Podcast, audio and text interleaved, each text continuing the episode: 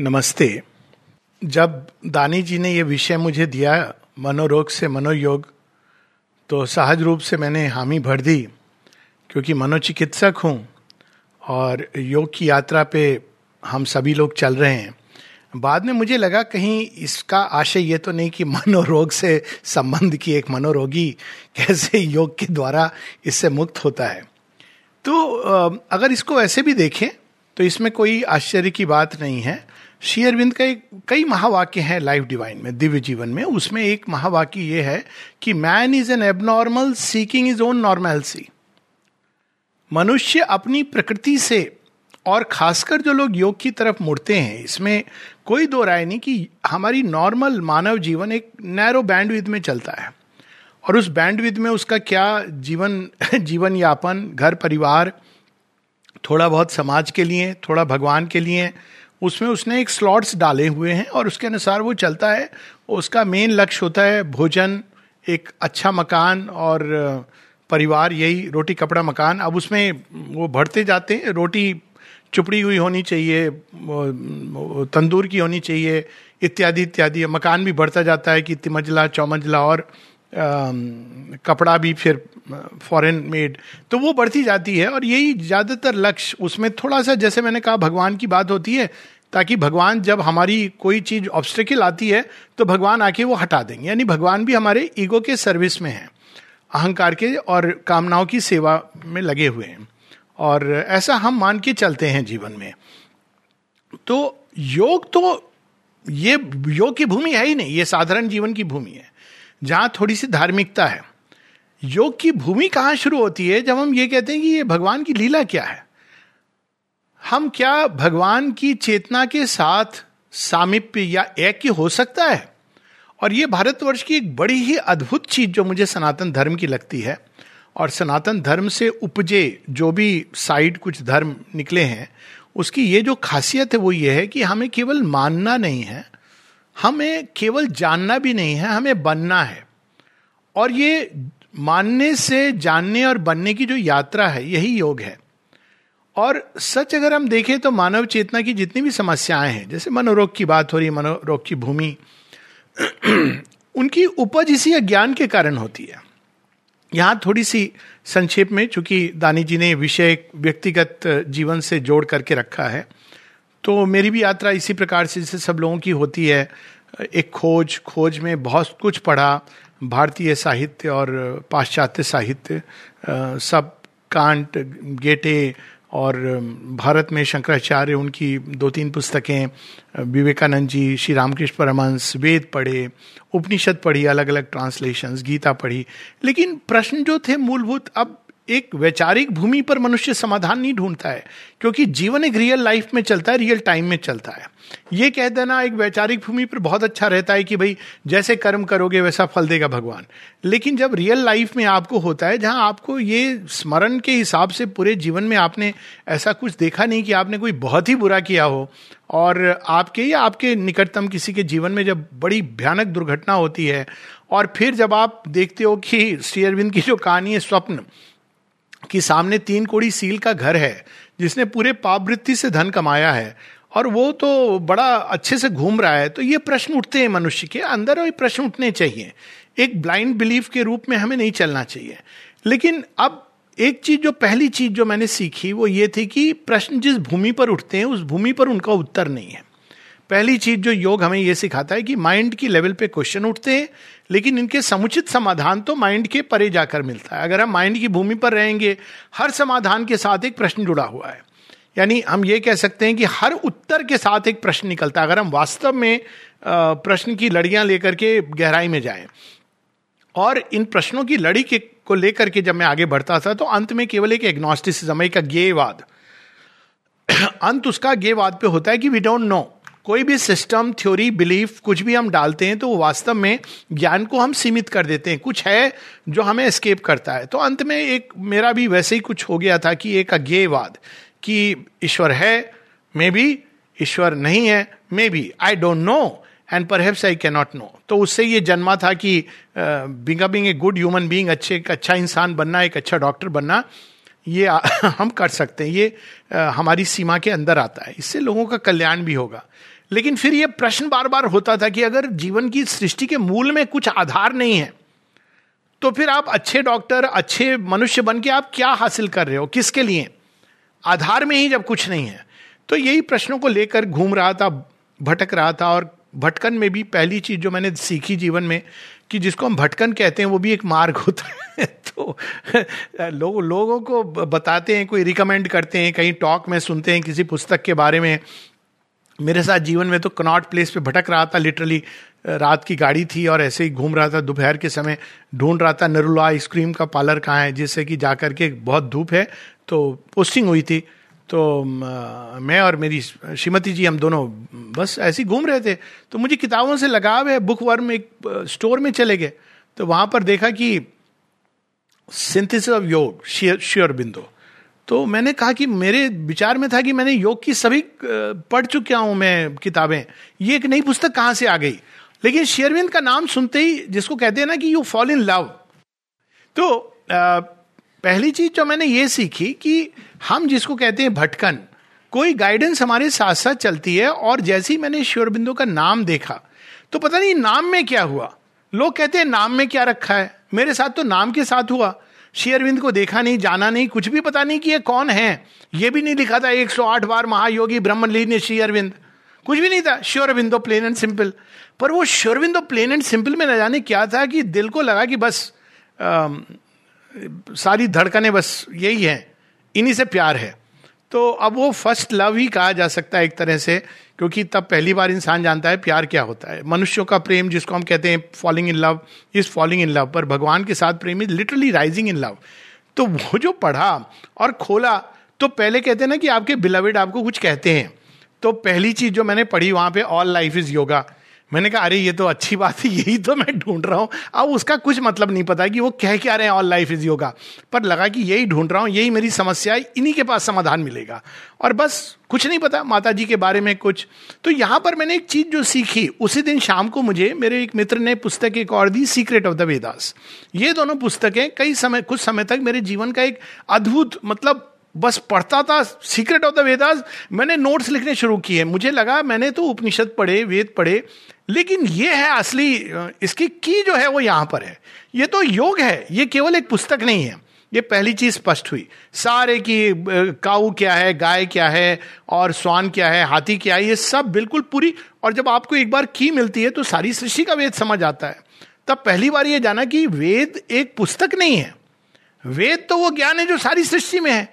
यदि गाय और अश्व एक सिंबल है तो पर्वत और नदी नाले क्यों नहीं है? तब वो सारे सप्त सिंधु, सप्त नदियाँ सब प्रकट होने लगे अपने आप।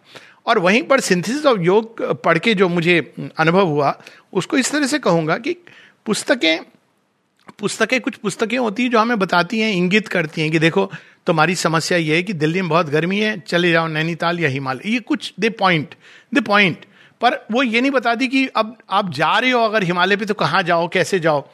फिर कुछ पुस्तकें आपको थोड़ा बहुत रूट और रोड मैप बता देती हैं कि भाई ऐसे जाओ। और वो और भी अच्छी होती हैं। कुछ पुस्तकें डिटेल जानकारी देती हैं। जैसे एक प्लानट अर्थ नाम की कोई आती है ना गाइड पांडिचेरी की भी है तो उसमें ये आपको डिटेल वो थोड़ी गाइडेंस देते हैं। वहाँ जाओ, इस होटल में रुकना, यहाँ से टूरिज़्म ये सब। तो लेकिन कुछ पुस्तकें हैं जिनको पढ़ते पढ़ते आपको वो वहाँ ले जाती हैं। कि कुछ क्षणों के लिए आपको ऐसी अनुभूति होने लगती है कि आप वास्तव में मानसरोवर के सामने खड़े हो।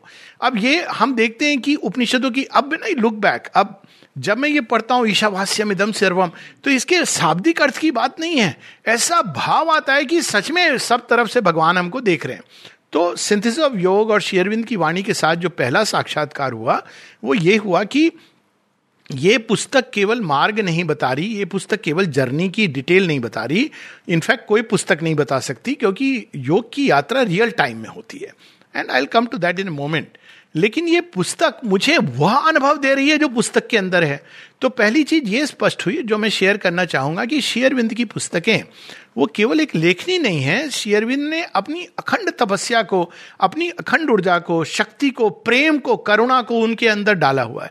ये शब्द नहीं है। और एक और मेरा अनुभव हुआ, बहुत व्यक्तिगत, जो मैं यहाँ नहीं शेयर करना चाहता हूँ, लेकिन उसमें यह कि जो शब्द हैं, श्री अरविंद और माता जी के भी, ये तो केवल एक कैप्सूल है। एक डॉक्टर होने के नाते मैंने ऐसे देखा, आप कैप्सूल देखते हो तो लोग मेरे पास आते हैं, हरे रंग की कैप्सूल लाल रंग की कैप्सूल मैं उनसे कहता हूँ, भैया, मुझे रंग नहीं पता है कंटेंट बता दो, कौन सी दी थी? आजकल पेशेंट बड़े समझदार हो गए हैं।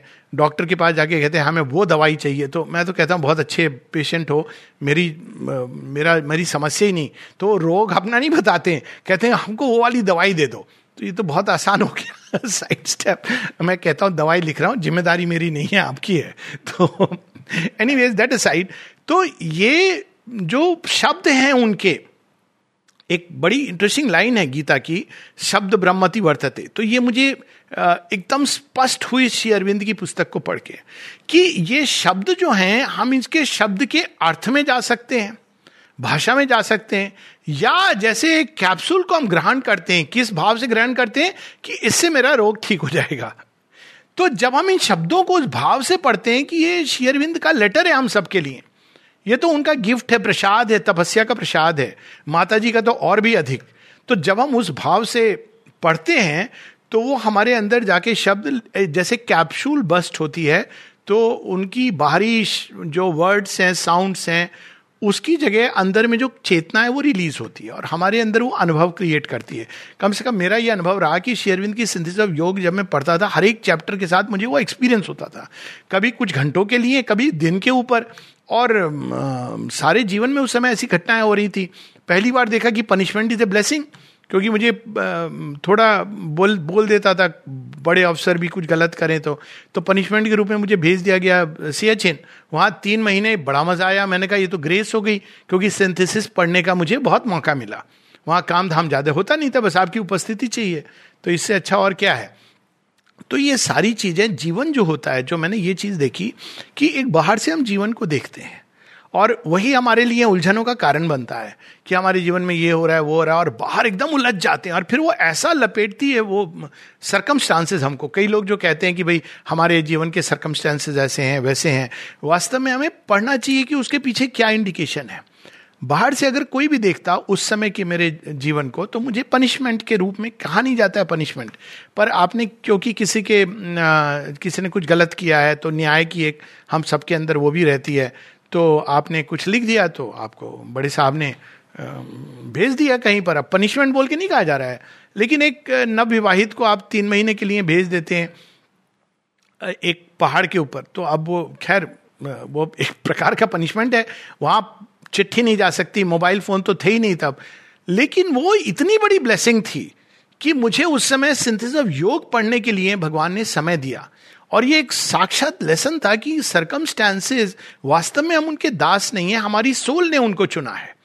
और ये चॉइस है शेयरविंद यहाँ तक सावित्री में कहते हैं एनान के इज़ अवर ओन डिक्री और वो बात ऐसी स्पष्ट होती है कि इट इज़ सो ब्यूटिफुल कि यदि हमारे, हम अपने सोल की अभिप्सा पे दृढ़ रहें तो परिस्थितियाँ बदलने लगती हैं। ये एक कई सारे ऐसे अनुभव हुए, उसके विस्तार में नहीं जाना चाहता। फिर उसके बाद जब एम का समय आया, जो मनोरोग की बात हो रही है तो अप्लाई किया, सब बहुत अच्छे नंबर वगैरह आगे वो भगवान की कृपा है। तो जब उन्होंने पूछा, आप मेडिसिन सर्जरी मैंने कहा, नहीं, मुझे तो मनोचिकित्सा में जाना है। तो उन्होंने कहा, आपके तो इतने अच्छे नंबर है, आप इसमें क्यों जाना चाहते हैं? तो मैंने कहा, नहीं, मेरा इंटरेस्ट है। तो आराम से हो गया। और जब डिपार्टमेंट पहुँचा तो सब अच्छे लोग थे, सब अच्छी लोग होते हैं संसार में। अब ऐसे भी कोई वेबिनार में ये थोड़ी कहा जाता है कि उनकी अपनी समस्याएँ थी। तो एनीवेज जब उन्होंने मुझसे पूछा कि आप साइकेट्री क्यों करना चाहते हो? मैंने कहा कि मुझे योग में रुचि है और मैंने शेयरविंद की पुस्तक पढ़ी है सिंथिस ऑफ़ योग। तो जो प्रतिक्रिया हुई, पहला मेरा जो शौक लगा वेस्टर्न नॉलेज का जो सिस्टम है, उन्होंने कहा इस डिपार्टमेंट में योग की बात कभी मत करना। नहीं तो लोग तुम्हें ही समझने लगे कि तुम कुछ गड़बड़ है। तो मैंने कहा कि ये क्या बात हुई? मैं तो ये समझता था कि योग एक इतनी अद्भुत और एक बहुत अच्छा मेडिकल कॉलेज मेरा F M C one of the topmost अभी संसार के टॉप सिक्स मेडिकल कॉलेजेस में आया उसका नाम। तो इतने अच्छे मेडिकल कॉलेज में जब मैंने ये सुना तो एक शौक सा लगा मेरे अंदर। फिर जितना मैंने पढ़ा मनोचिकित्सा के बारे में, मुझे बहुत ही सतही ज्ञान लगा। एज सच मुझे मेडिसिन में यही लगता था कि कितनी सतही नॉलेज है कि ये बीमारी है, वो आपका केमिकल बढ़ गया, आप ये दे दो। ठीक है, उसकी अपनी जगह है, लेकिन रोग की जड़ों को तो हम समझ ही नहीं पा रहे तो फिर ये तो एक चलता रहा आपको। अनफॉर्चुनेट चीज़ है कि डिग्री चाहिए, कि बिना डिग्री के आप you don't get a license to kill लेकिन अब डिग्री के साथ ज्ञान आ जाता है, ये भ्रांति चली गई। बल्कि ये स्पष्ट हुआ, जो बड़े famous I think Bertrand Russell ने कहा था जीवी शॉ ने कहा था कि ज्ञान वहाँ प्रारंभ होता है जब जो कुछ हमने पढ़ा है, हम उस सबको किनारे कर देते हैं। यानी विनम्रता के, से ज्ञान का प्रारंभ होता है। वो सारी डिग्री के बाद मैंने ये सीखा कि सच में मैं कुछ नहीं जानता। और इस भाव से मैंने महर्षि अरविंद को पढ़ना शुरू किया। तब मैंने देखा कि केवल मनोरोग नहीं लोगों को ये लगता है कि शेरविंद माता जी ने केवल एक सुपरमेंटल योग, उनकी वाणी में सब जगह सुपर माइंड सुपर माइंड लिखा होगा। ब्यूटी ये है कि सुपर माइंड क्या है? वो भगवान की वो चेतना है जिससे वो संसार के साथ खेलते हैं। सुपर माइंड कोई ऐसे ऊपर रखी हुई चीज़ नहीं है। सर्वत्र है, सर्वव्यापी है, सर्वज्ञ है। वो क्या है? क्रिएटर की कॉन्शियसनेस है, जिसके साथ वो क्रिएशन से अपने को जोड़ रखा है क्रिएशन के नानाविध रूपों से। आप क्रिएटर्स कॉन्शियसनेस के परे चले जाएँगे तो केवल सच्चिदानंद ब्रह्म है। और जैसे ही वो सच्चिदानंद ब्रह्म क्रिएशन की तरफ़ जाते हैं तो वो क्रिएटरिक्स कॉन्शियसनेस है वो क्रिएटर जो है क्रिएशन से जो जुड़ा है, वो सुप्रमेंटल उन्हीं की चेतना जिससे वो नानाविध फॉर्म नेम फॉर्म से जुड़े हैं। The one infinite joining with the finite तो जब ये चीज़ मैंने, जब हम माशी अरविंद को पढ़ते हैं तो हम ये देखते हैं कि माशी अरविंद हर छोटी से छोटी चीज़ में सत्य के उद्घाटन की बात करते हैं, बड़े प्रैक्टिकल ढंग से। कई लोगों को ये पता नहीं है, इसलिए बहुत अनफॉर्चुनेट चीज़ मुझे लगती है कि चलो शेयरविंद की पुस्तकें आपने रखी हुई है रोज अगरबत्ती दिखाने के लिए, क्योंकि थोड़ी कठिन लगती हैं। माता जी की पुस्तकें? लड़कियाँ ये पूछ रही हैं, माँ, मुझे पीरियड्स आते हैं, क्या मैं आ सकती हूँ आपके दर्शन करने? और माँ उनको पूरे विस्तार से बताती है कि ऑफकोर्स क्यों नहीं? नहीं माँ, ऐसा कुछ लोग कहते हैं। तो माँ बताती हैं कि जो लोग कहते हैं उसके पीछे क्या आधार था और सत्य क्या है। आपको एक उदाहरण दे रहा हूँ। अनेकों, जीवन की कोई भी ऐसी समस्या, कोई भी ऐसी कठिनाई, कोई भी ऐसी and I can tell this अगर ये ना मिले तो I mean you can just really write and tell me कि ये कहाँ पर है। कोई ऐसी चीज़ नहीं है जो मैं शेरविंद की वाणी को भी नहीं इस समय ले रहा हूँ। केवल माता जी की वाणी में, सत्रह या अठारह वॉल्यूम में, जहाँ आपको किसी ना किसी रूप में उसका समाधान, उसका समुचित उत्तर नहीं है। और उन शब्दों में जो शब्द ना केवल हमें समझ आते हैं, क्योंकि ये कौन सी क्लासेस थी? जब मुझे पता चला तो मुझे बड़ा आश्चर्य हुआ। वो बच्चों की क्लासेस थी। तो माता जी ने उसी सत्य को बच्चों के अनुरूप ढाला है। अब ये और बात है कि वो क्लासेस में किंडर गार्डन से लेके या छोटी उम्र से लेके बड़े बड़े बच्चे भी आते थे। बाद में सारे बड़े बड़े साधक नलनी दा अमृत दाई सब आने लगे, क्योंकि उन्होंने देखा ये तो महागंगा अवतरित हो रही हैं। और ये अगर इसका कंटेक्स देखें माता जी की वाणी में थोड़ा जानबूझ के कह रहा हूँ, क्योंकि श्री अरविंद की वाणी पर बहुत कुछ चर्चा होती है। मातृवाणी कहाँ शुरू होती है? मातृवाणी वहाँ शुरू होती है जहाँ श्री अरविंद मौन हो जाते हैं। 1951 एक बस खंड है जो उन्नीस से 1931 और उसका उद्देश्य क्या होता है? श्री अरविंद को शरीर से विड्रॉ करना पड़ा। किस लिए विड्रॉ करना पड़ा? बिकॉज़ माँ कहती है earth and mankind was not ready तो उनको विड्रॉ करना पड़ा। सब कुछ उन्होंने डाल दिया था। श्री अरविंद ने सब कुछ दे दिया था मनुष्य के लिए। लेकिन मनुष्य तैयार नहीं है। तो फिर माँ के कॉन्शियसनेस में जो एक चीज़ है, जो मैं छोटा बच्चा उनका, क्या उनके कॉन्शियसनेस में क्या रहा होगा? लेकिन जो मुझे भाव उठा कि माँ इन वाणी के द्वारा हमें तैयार कर रही थी कि देखो, श्री अरविंद को शरीर त्याग करना पड़ा क्योंकि तुम लोगों ने समझा नहीं। आओ, मैं तुम्हें तुम्हारी भाषा में समझाती हूँ। और सच में, और वो वाणी कहाँ तक जाती है? आप देखिए फिफ्टी वन से प्रारंभ होती है फिफ्टी सिक्स सारे प्रडिक्शन है फिफ्टी फोर के एंड में, छप्पन में सुपरमेंटल मैनिफेस्टेशन का सुपर माइंड मैनिफेस्ट करता है तो किस तरह से आपको तैयार करना है, वो क्या करेगा, कैसे करेगा, पूरा विस्तार में है। और उसके बाद शेयरविंद ये कहीं पर उन्होंने इस चीज़ को बिल्कुल स्पष्ट देख लिया था, इसीलिए जो उनकी लास्ट राइटिंग है फोर्टी नाइन फिफ्टी की it is about the supramental manifestation divine body क्या है, बिल्कुल अलग है। आर्य में उसका एक बहुत ही व्यापक वर्णन है। लेकिन विस्तार में शेरविंद 1949-50 में बता रहे हैं। लेकिन माता जी जो 51 से कर रही हैं, हम सबको तैयार कर रही हैं। और छप्पन के बाद सत्तावन, अट्ठावन। अब आप देखेंगे 59 ये लास्ट है उनकी वाणी। और इवन 1929 में जो एक धम्म पद सेक्शन जोड़ा गया है, ये भी लास्ट वाणी में से है। क्योंकि उन्होंने वो सब देख लिया था जो मनुष्य को चाहिए तैयार होने के लिए। अब सुपर माइंड पे डिबेट, डिस्कशन, ठीक है, किया जा सकता है, लोग करते हैं। लेकिन मेन चीज़ है कि अब ये नई चेतना स्थापित हो गई है। अब हमारी समस्या ये नहीं कि सुपर माइंड कब उतरेगा, कैसे उतरेगा, कैसा उसका स्वरूप है। वो तो स्वयं बताएगा कि वो कौन है। सो जा ही जिन, राम जनाई। लेकिन हमें जानने के लिए, जीने के लिए, रिसीव करने के लिए हमें क्या करना है, ये सब हम देखते हैं। और उसके बाद ऑफ़ कोर्स हम देखते हैं कि उन्होंने थॉट्स एंड एफोरिज्म्स अलग अलग समय पर और उसके बाद एजेंडा 1973 तक जो चलता है, जो notes on the way last volume में आता है, प्राय इंपॉर्टेंट चीज़ें उसमें आ गई हैं। तो वह जो वाणी है, वो अद्भुत है। वो हमें ये बताती हैं कि मनुष्य को कैसे करना है, क्या करना है। तो क्या वो बताती है हमारे जीवन के बारे में और रोग के बारे में? कुछ चीज़ें जो मौलिक रूप से चिंतन में हमारे हैं। क्या है कि हम जब धरती पर आते हैं तो एक चश्मा लेके आते हैं। या हम कहें जन्मजात कैटरेक्ट। और उस कैटरेक्ट का नाम क्या है? इग्नोरेंस एरिया या इग्नोरेंस तो वो इग्नोरेंस के कारण, अज्ञान के कारण, हम वह देखते हैं जो हमें अज्ञान दिखाता है। और हम उसको सत्य समझते हैं। जिसको हम सत्य समझते हैं, वो तथ्य भी नहीं है। कुछ लोग कहते हैं, ठीक है फैक्ट्स हैं। फैक्ट्स भी नहीं है। विज्ञान बताता है कि जो हम देख रहे हैं अपनी आँखों से, हम देख नहीं रहे हैं।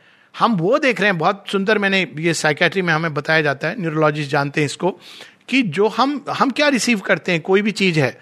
हम नहीं जानते वो क्या चीज़ है। लेकिन उसमें से स्ट्रीम ऑफ़ एनर्जी फोटोन्स हमारी आँखें रिसीव करती हैं। और वो ब्रेन में जाकर ब्रेन में तो उल्टी में आती है उसकी। ब्रेन उसके लिए करेक्ट करके ऑटो करेक्ट करके एक इमेज बनाता है। अब ये इमेज क्या वास्तविकता है? हम कहेंगे, हमारे अनुभव में तो ये आती है, हम हाथ से टहनी को, जब डाल को सिर से टकराती है तो हमें चोट पहुँचती है। तो ये तो कुछ तो है वहाँ पे। अब यही चीज़ देखिए डिफरेंस होता है एक गहन चिंतक का। जब आइंस्टीन से किसी ने पूछा कि, अरे, आप रुक क्यों गए जब डाल टकरा गई? आइंस्टीन कहते हैं कि पूरे ब्रह्मांड ने इस घटना को रूप दिया है। विश्व चेतना, उसमें हम देखते हैं कि ये केवल एक टहनी नहीं है, ये परसेप्शन ये शरीर, ये सब कुछ एक एक इसको जब योगी देखते हैं तो वो they see a sparks coloured sparks वो सॉलिड कैसे बनते हैं? शेयरविंद एक जगह बताते हैं, बड़ी अद्भुत बात है कि आप बिना भगवान को जाने जल को नहीं जान सकते, जिसको हम रोज पीते हैं। You have to know God to understand even elementary thing like water तो तब हमें ये प्रकट होता है कि ये जो है, ये एक प्रैक्टिकल अरेंजमेंट है सेंसेस का, और इसकी जो उदाहरण हम ये ले सकते हैं कि रोज हम जब चलते हैं धरती के ऊपर, जब पहली बार हम सबने ये डिस्कवर किया था फिजिक्स की क्लास में, ना जाने किसने बता दिया था मुझे तो कहते हैं ना कि बड़ा शौक लगा कि धरती घूम रही है। मैंने कहा, ये तो फिर मैंने कहा, किस स्पीड से घूम रही है? बड़ी स्लो घूम रही होगी। पता चला इतनी स्पीड से घूम रही है। तो जब हम ये चीज़ को देखते हैं कि धरती हज़ार मील प्रति घंटे की रफ्तार से घूम रही है, सूर्य के चारों तरफ़ अपनी एक्सिस पर भी घूम रही है, लेकिन हमारा जो व्यवहारिक सत्य है वो बिल्कुल अलग है। व्यवहारिक तथ्य क्या है कि धरती स्थिर है। फिर कोई बोले कि धरती गोल है तो कई दिनों तक यही देखते रहते थे कि ये समुद्र गोल कहाँ हो रहा है। तो वो भी तो एक वर्ल्ड है जो हमारा सेंसरी वर्ल्ड है, जिसको कहा जाता है कि ये अज्ञान क्या करती है, हमारे लिए एक प्रैक्टिकल अरेंजमेंट किया हुआ है। लेकिन एक सत्य का जगत है जो इसके पीछे है, जो हम नहीं देख पाते। और ये जब हमें पता चलता है तो मन के अंदर एक नेचुरल एस्पिरेशन होती है कि ट्रुथ विजन क्या है। और तब पता चलता है कि जब ये ऋषि मुनि कहते हैं कि ईशावास्यम इधम सर्वम हर चीज़ के अंदर भगवान है, या श्री अरविंद का जब अलीपुर में वो दर्शन है सब चीज़ के अंदर, ये रियल है, ये ट्रूथ है। और जो हम एक्सपीरियंस करते हैं, हम वो देखते हैं जो हमारे, हमें इंद्रिया दिखाती हैं, हमारा मन हमें समझाता है, उसको हम सच मान लेते हैं। तो वहाँ से वो अभिप्सा प्रारंभ हुई कि फिर ट्रुथ क्या है। और तब हम देखते हैं कि अब रोगों, रोग को भी अगर हम देखें, चाहे फ़िज़िकल रोग या मनोरोग तो उसकी जड़ों में यदि हम जाएँ तो वो ना जर्म्स है, ना बैक्टीरिया है, ना कुछ और है। वो एक वाइब्रेशन ऑफ़ डिसऑर्डर है, एक डिसहारमोनी है। और उस दृष्टि से अगर हम देखें तो इतनी सारी चीज़ें, अभी इस डिसहारमोनी और डिसऑर्डर को हम ऐसे समझें कि हर समय हमारा इस संसार के साथ एक आदान प्रदान चल रहा है कॉन्स्टेंट इंटरचेंज और ये इंटरचेंज जिसमें हम कुछ चीज़ें देते हैं कुछ चीज़ें हमारे अंदर आती हैं। अब कई बार ऐसी चीज़ें आती है हमारे अंदर जो हमारे अंदर या तो डिसहारमोनी इसलिए क्रिएट करती हैं क्योंकि वो वाइब्रेशन ऑफ़ डिसऑर्डर्स हैं। जिसको हम जर्म्स बैक्टीरिया वायरस कहते हैं, वो वास्तव में एक मेटेरियलाइजेशन है कंडेंसेशन है, एक इल विल सजेशन अब वाइब्रेशन ऑफ़ डिसऑर्डर क्या होता है? जब लोग अपने मन के अंदर एक बैड विल थ्रो करते हैं कि उसका ऐसा हार्म हो जाए, अहित हो जाए तो जब हम ये इस इस तरह की वाइब्रेशन हम संसार में प्रोजेक्ट करते हैं तो वो एक प्रकार की इलविल होती है। और वो इलविल जाकर हमारे अंदर हार्म करने लगती है। तो इसका ऑपोजिट क्या होता है? तो इसका ऑपोजिट केवल ये नहीं कि हम दवाइयाँ दें। इसका ऑपोजिट होता है कि पुराने समय के जैसे डॉक्टर इसमें बड़े अच्छे अच्छे डॉक्टर जुड़े हुए हैं। हमारे जेपी सिंह जी भी हैं। तो वो क्या करते थे? वो मरीज़ को देख करके केवल ये नहीं कहते थे, अरे, तुम बड़ा भयानक रोग हो गया है। वो देख के हाथ छू के कहते थे, बच्चे, ठीक हो जाओगे, ईश्वर में श्रद्धा रखो। तो वो क्या होता था? It's a vibration of harmony अब इसका स्विच कहाँ होता था? स्विच होता है माइंड के अंदर। फेथ और विल ये जो हमारे हृदय के कोर में है, लेकिन हम कोर से भटक गए जो हार्ट में उपस्थिति है शेरविंद हु पोयम में एक बड़ी सुंदर लाइन लिखते हैं। He is lost in the heart in the cavern of nature he कौन है? ईश्वर। He is found in the brain where builds up the thought तो है तो वो मनुष्य के अंदर, हमारी हृदय के अंदर, लेकिन वहाँ खो गए हैं। तो थॉट के रूप में वो अपने को विशाल भूमि पर कॉम्प्लेक्स भूमि पर प्रकट होते हैं। डिफरेंस क्या होता है? हृदय से डायरेक्ट एक्शन होता है थॉट से पूरे हम ब्रह्मांड को उसकी डिटेल्स में जाते हैं। तो जब वो प्रकट होते हैं, तब हम ये देखते हैं कि थॉट्स का मूल्य कितना है हमारी हेल्थ और हीलिंग में। थॉट केवल एक विचार नहीं है। वो एक ऐसा विचार है जो स्विच का काम करता है। अब कई बार एक रोग होता है। तो हमारे विचारों की भूमि पर ये एक प्रकार का एक आ, हम कह लें दुस्संकल्प आ गया या एक भाव आ गया कि अब तो भाई हम बस कुछ दिन के मेहमान हैं। तो अब क्या होता है कि हमें तो लगता है एक विचार है। इसका क्या प्रभाव होगा? लेकिन ये विचार एक स्विच की तरह काम करता है। और जैसे इको होती, पुराने समय में आपने देखा होगा, बड़ी एक इंटरेस्टिंग सिस्टम था मैसेजिंग का। अभी तो हम मैसेजिंग करते हैं वो फ़ोन पे। पहले कैसे मैसेजिंग होती थी? एक दूर खड़ा होता था कोई व्यक्ति और वो देखता था कोई शत्रु सेना आ रही है तो अंदर में जाके एक पोस्ट से दूसरे पोस्ट फिर दूसरे से तीसरे। अंत में राजा को कोई कहता है, महाराज, शत्रु की सेना वहाँ पर आ गई है? तो महाराज फिर हुक्म देते थे, वो जाता था पूरे एकदम लास्ट पोस्ट तक। तो वो विचार हमारे अंदर ये काम करते हैं। क्या मैसेज देते हैं? हम हार गए। हम तो बस अब मृत्यु हमारे पास खड़ी है। तो मैसेज केवल हमारे शरीर पर नहीं जाता है, सारी सृष्टि में जाता है। यमराज भी सुन रहे होते हैं। कहते हैं, ये कौन है जो कह रहा है कि मेरे मरने का टाइम आ गया? तो कहते अपने दूतों को जाओ जाओ जाओ, एक और कैंडिडेट है तुम्हारी लिस्ट में नाम सुनो।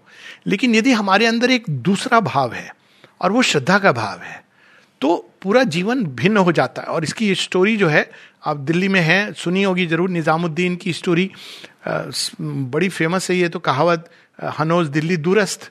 और इसका तो संबंध इसी से है कि कोई आ रहे थे वो दुश्मन की सेनाएँ कैप्चर करने के लिए। और जब किसी ने निज़ामुद्दीन को कहा, विस्तार में नहीं जा रहा हूँ स्टोरी के बच्चों, उसका मूल है कि हुजूर आ रहे हैं, बस पास में है, यमुना के किनारे।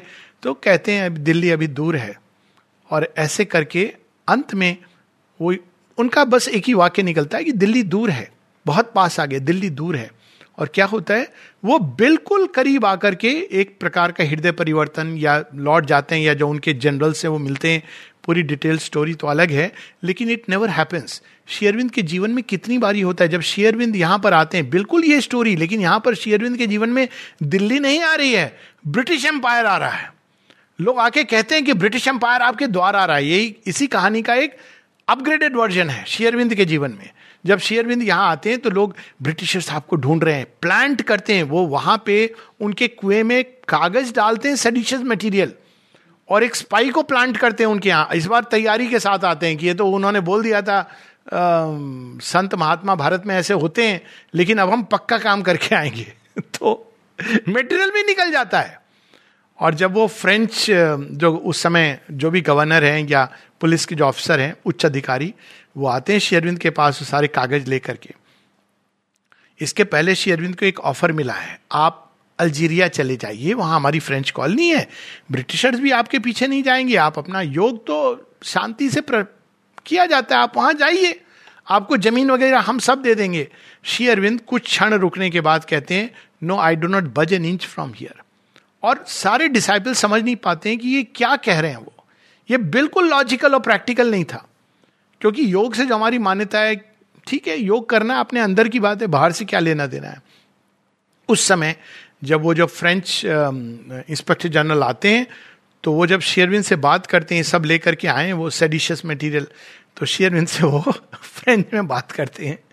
अब जब वो शेयरविंद की फ्रेंच सुनते हैं शेयरविंद जब उनको बताते हैं फ्रेंच लिटरेचर के बारे में तो कहते हैं आप क्या मूर्खता कर रहे हो? ब्रिटिशर्स को कहते हैं इस व्यक्ति को आप सोच रहे हो कि ये सेडिशन कर रहा है? इस व्यक्ति से मैं सीख रहा हूँ कि मेरा कल्चर कैसा है? तो, तो हमने कहानी तो सुनी है बड़ी प्रचलित है हनोज दिल्ली दूरस्थ। और शेयरविंद के जीवन में ऐसी अनेकों घटनाएँ हुई हैं शेयरविंद माता जी के जीवन में, जहाँ योग की शक्ति, उन्होंने प्रैक्टिकल लाइफ में इसको डेमोन्स्ट्रेट किया है कि योग की शक्ति, संकल्प की शक्ति, श्रद्धा की शक्ति, यहाँ तक कि केवल विचार की शक्ति किस हद तक जा सकती है? A prayer and master act taking idea can link man strength to transcendent force then miracle becomes a common rule जो मेरेकिल है हमारे अंदर है, ये बाहर नहीं है। बाहर, ठीक है, बाहर क्या है? वो है जो हमारे अंदर है, वो रिप्रेजेंट करते हैं। तो ये दूसरी चीज़ जो मैंने ये सीखी, बड़ी सुंदर बात जो शेरविंद माता जी से हम हम सीख, हम सभी सीखते हैं कि शेरविंद माता जी बाहर हैं, उन्होंने मानव रूप धरा, जड़ तत्व को पकड़ा। लेकिन ये इसलिए नहीं कि वो हमारी हेल्प कर सकें, ये तो वो कहीं भी कर सकते हैं। ये भाव कि वो जब फ़िज़िकल बॉडी में तब हमारी हेल्प कर सकते हैं, हम अनाथ हो गए। ये स्पिरिचुअलिटी के फंडामेंटल एबीसी से दूर है। क्या भगवान कभी हम हम लोगों के उसमें, विष्णु भगवान ने हमने कहानी सुनी है, गजग्राहा की जब पुकार सुनते हैं तो विष्णु भगवान आ जाते हैं। गजग्राह को तो मंत्र भी नहीं मालूम है ठीक से। वो तो ये भी नहीं जानता है कि विष्णु भगवान का रूप क्या है, लेकिन वो आ जाते हैं। तो ये तो एक एलिमेंट्री चीज़ है। भगवान को मदद के लिए पुकारना गीता आर्थ भाव से कहती है the divine will come and help उसका इससे कोई लेना देना नहीं कि शरीर में है कि नहीं है। तो शरीर में क्यों आते हैं भगवान? शरीर में आते हैं देह के और मैटर के रूपांतरण के लिए। वही एक काम है जो भगवान एबसेंशियो में नहीं कर सकते हैं। अवतार का पूरा रहस्य उद्घाटित होता है।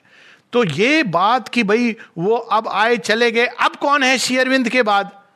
तो कभी कभी मज़ाक में कहने का दिल करता है जो एक बार एक यहाँ पे थे, बहुत पुराने साधक एक्स मिलिट्री मैन थे तो किसी ने आके पूछा कि आश्रम में जो एडवांस्ड साधक हैं, उनकी बात कुछ बताओ, कौन है?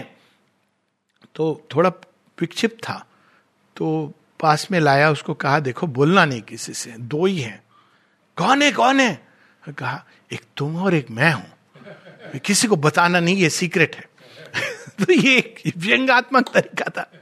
कौन है एडवांस साधक? ये जो स्पष्ट चीज़ श्री अरविंद माता जी से हम सीखते हैं कि they are the sadhak. The mother is the sadhak and the mother is the sadhana and the mother is the sadhya.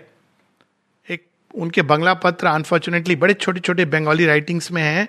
उसमें राइटिंग्स इन बंगाली वो अब कलेक्टेड वर्क्स में तो बंगलई में है, लेकिन इंग्लिश ट्रांसलेशन हैं, बड़ी सुंदर है। एक जगह वो ये कहते हैं, जब कोई साधिका कहती है कि आपने इतना कुछ लिख दिया सुपर माइंड ये वो नहीं समझ आता। मैं तो बस माता जी को जानती हूँ तो शेरविंद का पत्र ओरिजिनल तो बंगला में है। वो कहते हैं the mother is the path and the mother is the goal if you know this all else will be done for you फिर एक पत्र लिखते हैं कि हमें अपने जीवन को किस आधार पे जिए। जीवन जीने का आधार, लोग what is the basis of you know art of life science of life जो भी आप कह लें। क्या है वो सबसे परम विज्ञान जीवन का? परम विज्ञान ये है the mother loves me and I belong to her शेरविंद का पत्र है। कहते हैं base your life on this one thing that the mother loves me and I belong to the mother बाकी सब हो जाएगा। इससे बड़ा संसार में ऐसा मूल मंत्र उन्होंने दे दिया, माँ, जो प्रकट नहीं हुआ अभी तक, लेकिन यह एक मंत्र है जो हम सब बचपन से करते हैं। लेकिन हमने इसको मंत्र के रूप में कभी देखा ही नहीं। माँ माँ, सृष्टि के अंदर ये पुकार है। All nature dumbly calls to her alone to heal with her feet the aching throb of life and break the seals on the dim soul of man and kindle uh fire in the close heart of things तो एक और हमारे अंदर श्रद्धा और संकल्प, ये सहायक होते हैं, वहीं दूसरी ओर भगवती की कृपा।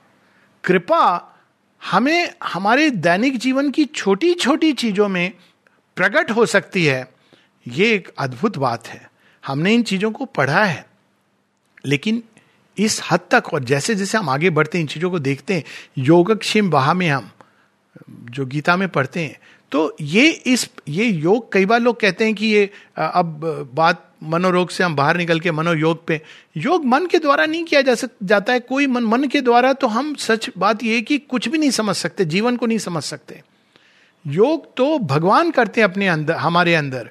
और यदि हम अपने मन को, विचारों को उनको सौंप सकें, भावनाओं को सौंप सकें, संकल्प को सौंप सकें, अपनी आशाओं को, दुराशाओं को, निराशाओं को, अपने वर्चूज को वाइस को, उन चीज़ों को जिनको हम अच्छा समझते हैं और उन चीज़ों को भी जिनको हम बुरा समझते हैं, उन घटनाओं को जिनको हम दुर्घटना समझते हैं और उन घटनाओं को भी जिनको हम कहते हैं कि, वाह, ये तो बहुत बड़ी सक्सेस है। सक्सेस फेल्योर सब यदि हम भगवान को सौंप सकें कि, माँ, ये भी तुम्हारा है, वो भी तुम्हारा है।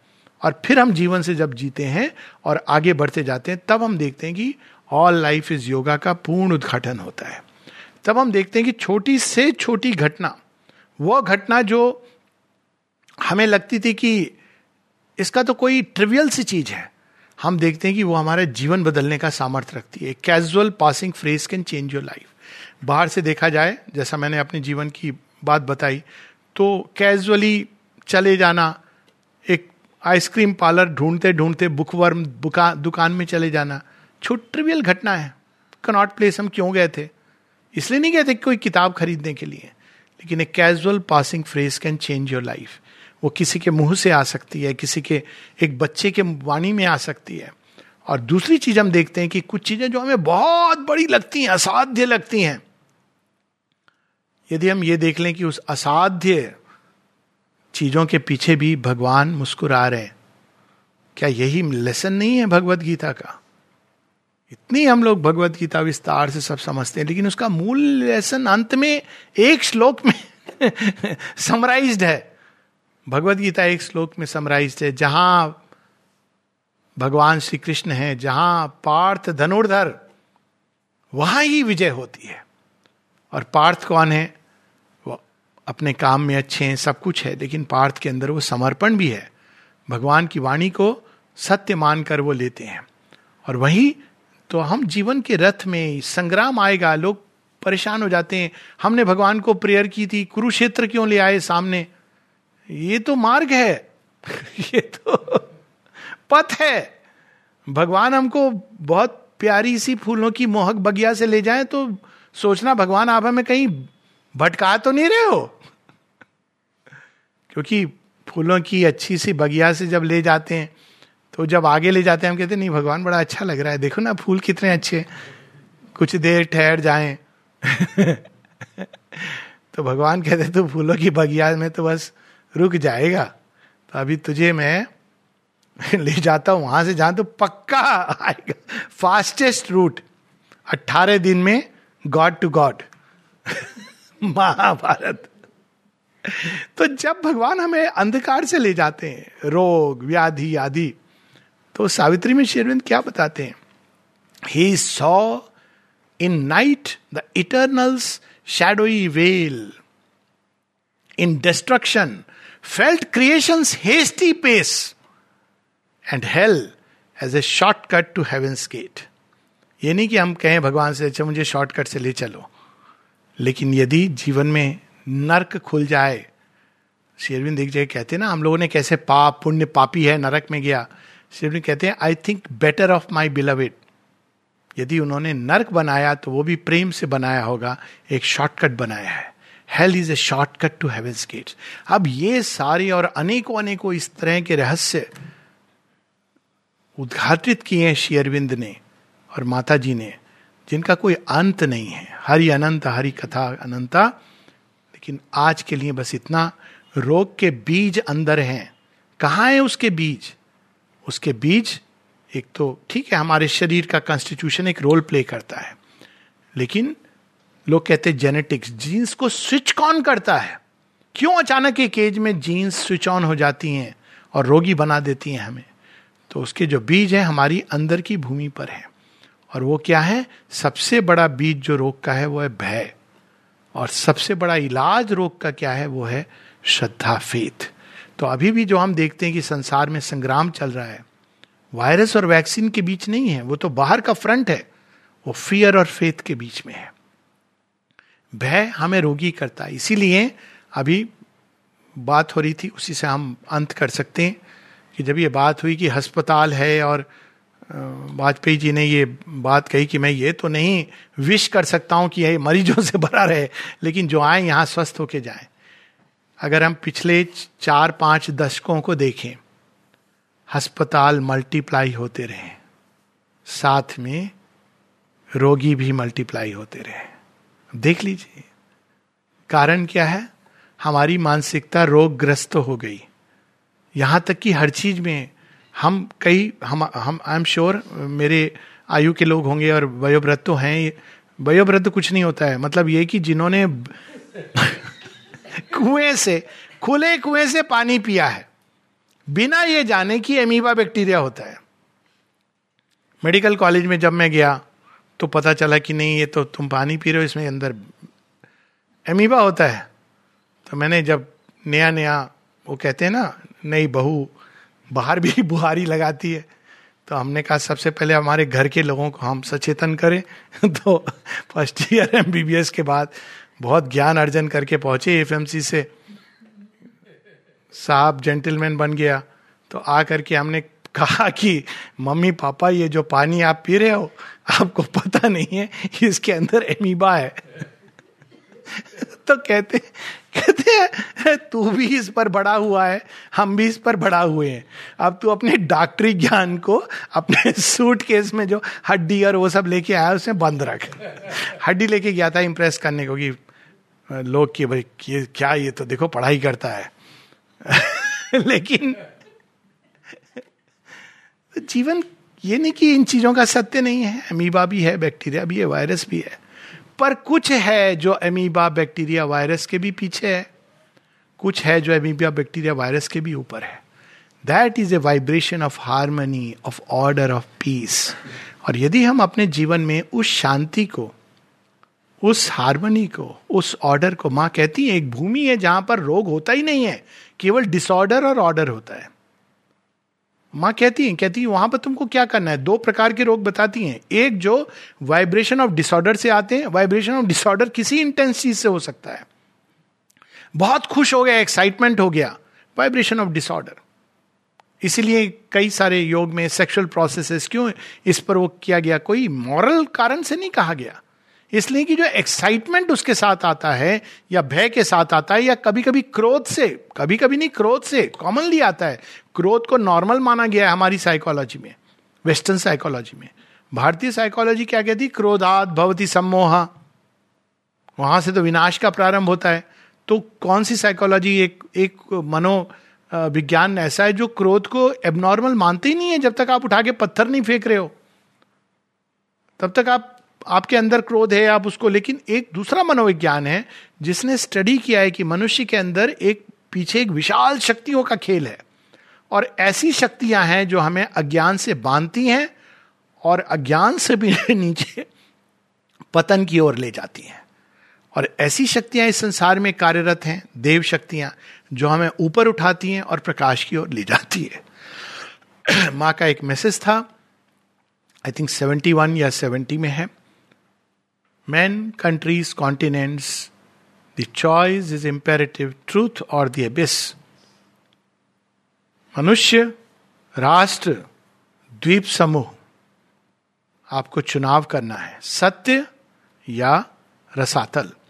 माँ से किसी ने पूछा माँ रसातल क्या है?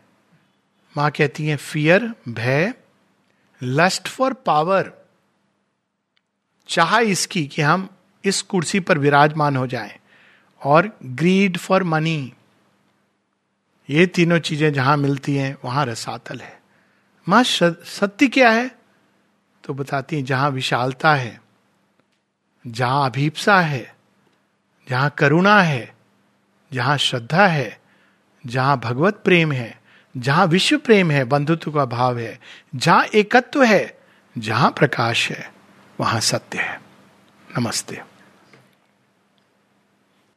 हाँ ये एक बहुत विशाल प्रश्न है और मैं स्वयं एक साइकेट्रिस्ट हूँ और तो मैं इसको एक बहुत ही संक्षेप में बताऊँगा डिप्रेशन क्या है, बहुत संक्षेप में।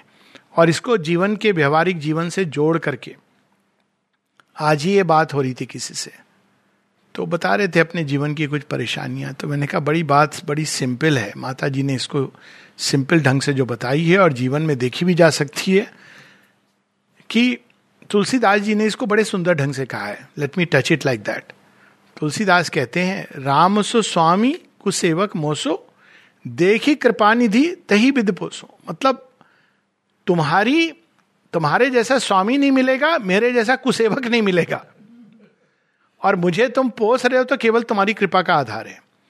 अपने आप को देखना, अपने आप में संलग्न रहना, अपने बारे में सोचना यही रोग है। मिजरी का बीज है। कोई भी व्यक्ति अगर अपने जी, मेरा जीवन कैसा है, मैं, मेरे साथ ऐसा क्यों हो रहा है, मेरे साथ वैसा क्यों हो रहा है तो माइंड क्या करता है? आपने कभी कई बार मैं इसको एक उदाहरण के रूप में देता हूँ। वैसे हमारे यहाँ एडवर्टाइजमेंट आता था, बड़ा सुंदर। वो एडवर्टाइजमेंट आता था किस साबुन का वो तो ज़रूरी नहीं है, लेकिन उसमें आता था, ये टैगलाइन होती थी। तुम्हारी साड़ी मेरी साड़ी से ज़्यादा सफ़ेद कैसे? तो जहाँ हम अपने आप को ए, एक सेकेंड में बस समाप्त कर रहा हूँ। जहाँ हम अपने आप को देखना शुरू करते हैं वहाँ मिजरी प्रारंभ होती है। और जहाँ हम अपने से बाहर निकलकर अल्टीमेट बाहर है अंदर भी है बाहर भी है वो ईश्वर। लेकिन यदि हम ना भी कर पाए तो अपने आप को एक अनसेल्फिश जीवन परिवार से पहली चीज़ हम ये सीखते हैं कि अपने अंदर से बाहर निकलो अनसेल्फिश लाइफ या पशु, पक्षी, कुछ नहीं। आजकल इस चीज़ पर लोगों ने अंत में, आजकल डिप्रेशन के लिए क्या क्योर है? क्योर तो खैर मैं दवाइयों में नहीं जा रहा हूँ, एक विशाल विषय है। लेकिन मैं इस भूमि पर जा रहा हूँ, एक कॉमन ग्राउंड की भूमि पर, कि यह बताया जाता है कि आप एक पशु को अपने घर में रख लेंगे तो बहुत सारी पेट को रख लेंगे तो आपकी बहुत सारी समस्याएँ डिप्रेशन की दूर होती हैं। क्यों? क्योंकि पशु एक ऐसा है जिसको आप प्रेम देंगे तो वो आपको वैसे ही बिना प्रेम दिए ही प्रेम देता है। पशु ही ऐसा करता है, मनुष्य कभी नहीं। मनुष्य को आप कितना भी प्रेम देंगे, वो एक आपने गलती करी, बस वहाँ पकड़ लेगा आपका वीक पॉइंट कि देखो, वो काला दाग देखा है तुमने? नहीं, देखो, पीछे इतना अच्छा सफ़ेद चादर, वो सब नहीं। वो देखो। और दूसरा चीज़ जो आजकल आपने सुना होगा 200 डॉलर देके लोग गाय को एम्ब्रेस करते हैं और कहते हैं, हमें बड़ा अच्छा लगता है। पता नहीं कितनी देर करते हैं। खैर, गाय को करते हैं, अच्छी बात है, मनुष्यों को करने से भयानक है। लेकिन ये क्या है? ये ये है कि जब हम अपने चेतना से बाहर निकलकर विशालता में प्रवेश करते हैं, जब हम पेड़, पौधे, नदी, नाले, वृक्ष, पर्वत, आकाश, तारे, नक्षत्र। और ऑफ़ कोर्स हमारे आसपास जो भूमि है, पृथ्वी है, मनुष्य है, इन सबको एक व्यापक दृष्टि से विश्व बंधुत्व का भाव लाते हैं। मेरे साथ क्या हो रहा है, इसको छोड़कर लोक संग्रहार्थ, जो गीता में ये एक शब्द यूज़ किया गया है, कि जो ज्ञानी है, जो भक्त है, वो किस लिए काम करता है? अपने डिज़ायर के लिए नहीं काम करता है कि मेरे जीवन में क्या मिलेगा। वो लोक संग्रहार्थ कार्य करता है। ये जो निस्वार्थ भाव है, यही क्योर है। तो यदि हमें डिप्रेशन अनुभव हो रहा है तो हमें अपने अंदर देखना चाहिए कि हम किसी होल में शायद चले गए एक छिद्र के अंदर चले गए जहाँ पर बस मैं हूँ। बाकी संसार कट ऑफ़ है। और तब उस होल में हमें ये लगता है कि उसने मेरे साथ ये नहीं किया, वो किया, ऐसे क्यों किया? और वही में यदि हम प्रकाश को लाते हैं, होल से बाहर निकलते हैं और देखते हैं सारी सृष्टि को, वो किसी ने कहा ना कि मुझे पाँव में दर्द होता था, उससे तकलीफ़ तब तक थी, जूता काटता था। तब तक तकलीफ़ थी जब मैंने किसी को बिना जूते के देखा। और पाँव में दर्द होता था, तकलीफ़ तब तक थी जब तक मैंने किसी को बिना पाँव के देखा। तो यदि पाँव में तकलीफ़ है तो जिसके पाँव नहीं है, उनकी सेवा कीजिए। अपने आप से don't think about your self अगर आप एक वर्ड में पूछेंगे depression is a state of acute egoism सिर्फ़ मैं हूँ और सारी दुनिया, भगवान सबको मेरे लिए जीना है, मुझे समझना है। और वो नहीं कर पा रहे शायद कर भी रहे हैं तो हमें नहीं समझ आ रहा है। तो हमें इस भाव में प्रवेश करना है कि मैं क्या कर रहा हूँ संसार के लिए? मैं क्या कर रहा हूँ भगवान के लिए? देने का भाव। ये जो भाव आता है, ये हमें विशालता की ओर ले जाता है और ये सबसे उत्तम सिंपल मुक्ति का तरीका है, डिप्रेशन से अवसाद से। अब विस्तार में इसको हम नहीं ले सकते क्योंकि ये बहुत विशाल विषय है। कई लेवल्स पे डिप्रेशन होता है, कई प्रकार के होते हैं। तो क्षमा कीजिएगा, इसको समय के अभाव में इसको पूरे विस्तार से नहीं ले सकते। But main thing is this नमस्ते।